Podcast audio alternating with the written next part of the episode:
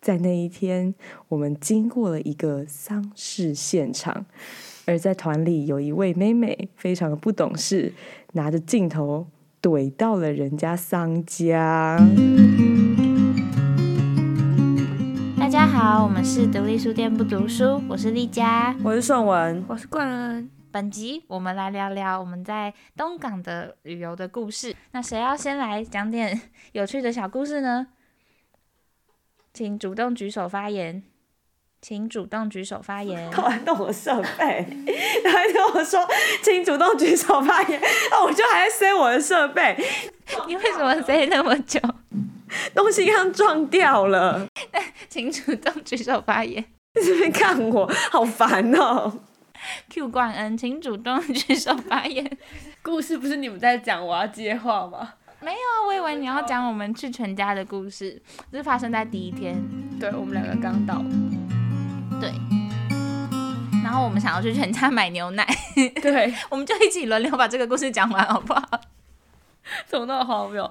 好，这个故事就是第一天之后，我跟丽佳先到，因为另外两位伙伴有其他事情，就还在考期末考。对，然后我跟丽佳第一天先到。然后我们当天晚上就想说我们想要去买牛奶来喝，我们想要去全家，然后我们就事先问了住在林边但是也对东港很熟的玉姐，对，我们的伙伴玉姐，还有当天在留下的另外一位小帮手，然后他们两个都跟我们指路说，哦，留下出门右转走一下，不用5分钟就可以看到全家。然后我们两个当下都哦好好好，但是一出门我们两个就不知道为什么打开了 Google 导航，然后就走去了离留下有20分钟远的全家，就为了拿一罐牛奶。然后直到我们走回来的路上才看到，哦，就当地人口中5分钟不到的全家。那我们看到那个就说，哎，那好像是他们说的全家耶。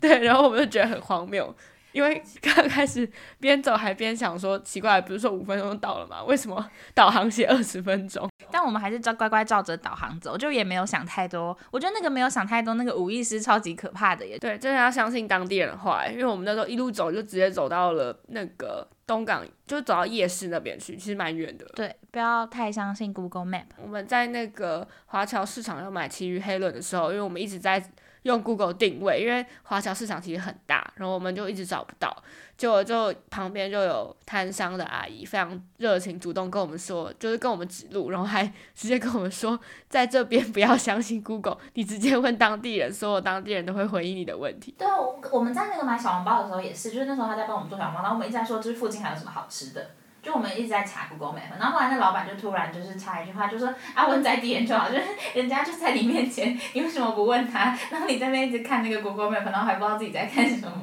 但台北人就会觉得好像不好意思吧，台北人都会觉得说好像，就第一个会考虑说店家之间是不是会有竞争关系，然后第二个会觉得说好像没有那么熟，我如果直接问会不会有点没礼貌。对，结果他们就是都是很热情推荐，然后就是告诉我们说在地人真的喜欢吃什么，就相较你可能看网络评价，我觉得应该我们可以再更多相信一点，就是在这边生活的人们的声音。好，这个故事就到这边结束了，开启第二则小故事。没有吧，这故事没有结束吧，因为我们到后来到第3天去华侨市场也有类似的状况。我刚刚不是讲完了吗？哦，你聊完了吗？我刚刚讲完了，你都没来听。我刚刚讲完了，我全部讲完了。那我要现在来岔题，称赞我的声音很棒。你到底在说什么？我刚刚就好像听到类似的东西。你真的在那边华侨市场是要讲几次？我爱华侨市场。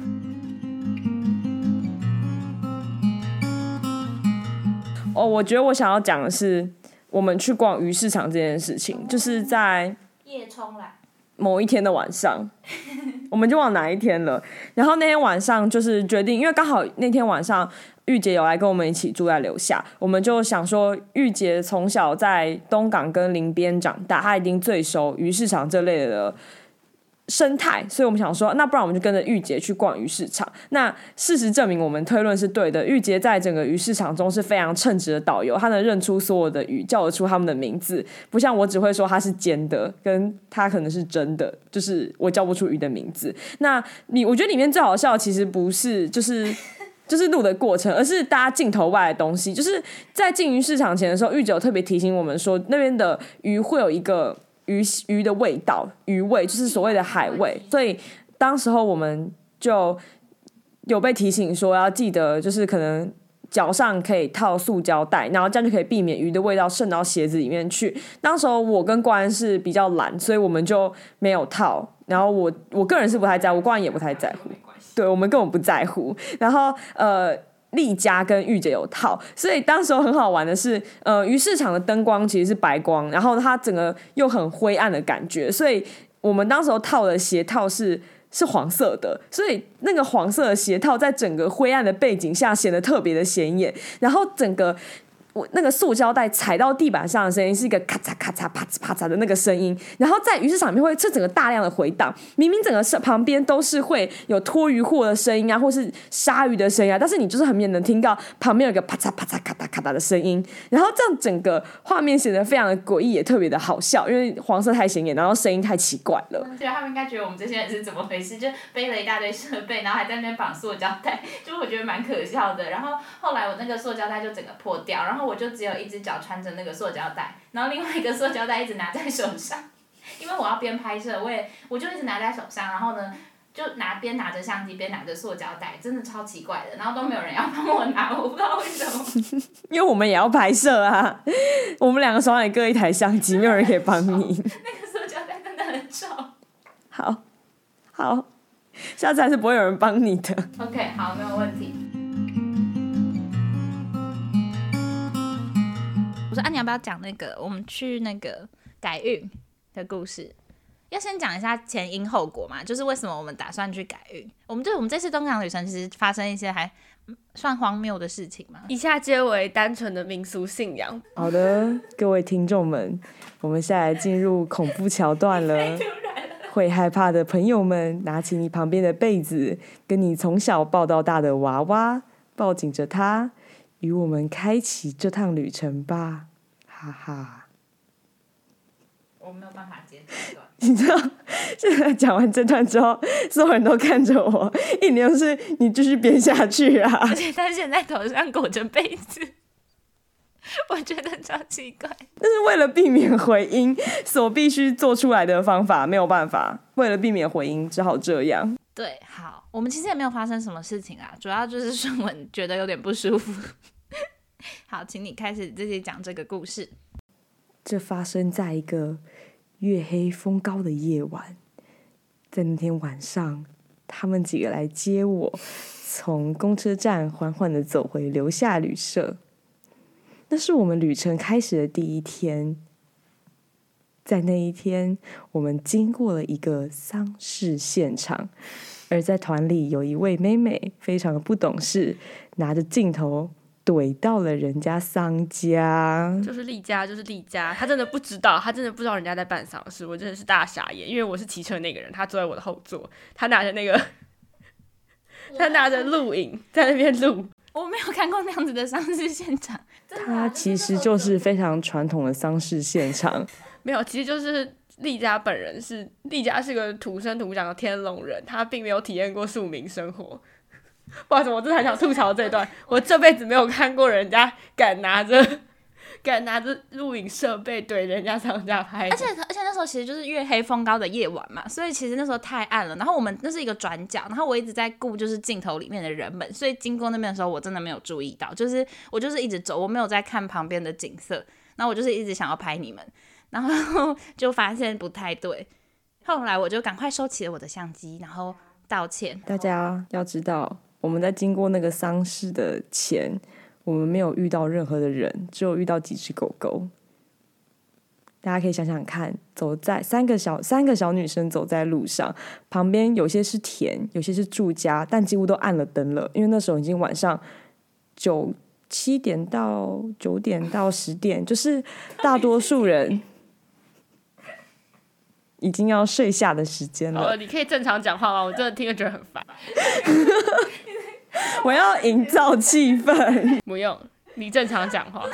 不是讲鬼故事的时候我都会这样子。你正常讲话，我头很痛。好，然后呢，这件事情，如果今天只有拍摄，那这件事情就就到此结束了。但是这还不是整个事情的终点，这只是个开始。我们后来呢，那天晚上的时候，他们说他们要吃炭烤小馒头，然后淋那个炼乳，在东港是很有名的宵夜。对，然后可是当时候我没有跟他们一起去，因为我在下东港的前2天是考期末考，应该说下东港当天跟前1天都是考，算是我这整个学期中很大的2科的期末考。然后在考试之前的几天基本上没有什么在睡觉，都是在准备考试，所以我当下下东港的时候已经非常的累了。我那时候只有想着我要睡觉，然后想说明天就是睡饱之后可以快速的跑行程。可是他们两个去买的时候，我就先去洗澡。可是当时就发生一件事情是，明明整层楼都没有人，就应该只有小帮手姐姐住在另一个房间里面，可是我却听到了敲门声，而且当时是砰砰2声，然后我就反射性的敲回去，想说哦，可能有人要看这间厕所。但是后来想到的是，我隔壁没有人在用，所以照理来说，你应该就直接走到隔壁去用就好，你没有必要来敲我的厕所门。那时候我就开始觉得有点小可怕，但是我也没有多想，我只觉得哦，可能真的有人要看这间洗手间，即使这间什么都没有。然后哦，不对，不洗手间是我的浴室，然后就其实他今天什么都没有，可能还是有人要看这间浴室，所以我还就是反身先敲回去。当他再来敲第2次的时候，就是听见砰砰砰的声音的时候，我就觉得有点小恐怖了，因为整层楼应该是没有人的。然后小帮手姐姐如果今天她敲的话，她应该还会在讲话，可是都没有讲话声。这时候我就觉得好，不管今天是发生什么事情，反正我的坚决条件就是我不开门，我要先把澡洗完。毕竟我那时候全裸，我要把澡洗完，然后我洗完澡之后赶快出去，然后就先不要管外面是什么东西了。所以我那时候心里非常紧张害怕，但是我就是还是很镇定的把澡洗完。然后澡洗完之后，我立刻抓着东西，然后冲出我的浴室门，然后再抓起吹风机，然后冲进房门，然后大声的放着 VTuber 直播壮胆。你需要有一个声音陪伴你。对，我需要有人陪伴我，其实他们两个都不在。而且你超过分，后来就是我回房间之后，然后那时候我还没洗澡，好像正准备去洗澡，然后你就跟我讲这个故事啊，我想说现在是怎样？就是如果今天只有敲门声，那就算了。可是后来是就是就在凌晨大概3点的时候，我突然整个人惊醒。然后惊醒这件事情在我的睡眠中算是比较不常见的，因为我的睡眠向来是一觉到天亮的。就那天我惊醒，然后我又一直觉得想上厕所，然后我就去了厕所，但是其实我也没有就是你知道就真的感觉尿急的感觉，就只是一点而已。然后我就觉得这件事情有点恐怖了，因为我其实不是那种会没有尿急就跑，就是在半夜起来要上厕所的人。我向来是一个睡眠就一觉到天亮的那种好宝宝。结果我在上厕所的时候，我一直感觉我头顶上有人在看着我，但我也不敢看回去，因为我觉得反正就装作看不见就好。等一下，什么时候有这一段？为什么当时没有听到？有啦，真的有啦，新编的故事真的有啦。然后我就赶快回去，然后因为留下我们那时候住的房间呢，它是有布帘的，所以当时候我的做法就只是我就是躺回房间里。但是我躺回去的时候，我一直觉得我的布帘外有人，然后我就很害怕，我就非常害怕，然后就一路翻了很久，然后才睡着。然后睡着之后也很浅眠，没有睡得特别的好。所以当天早上我就跟他们说，我不管今天要跑什么行程，其中一个必须是王爷庙，我们赶快去王爷庙拜拜，我受不了了。本集的分享就到这边，希望大家喜欢这些小故事。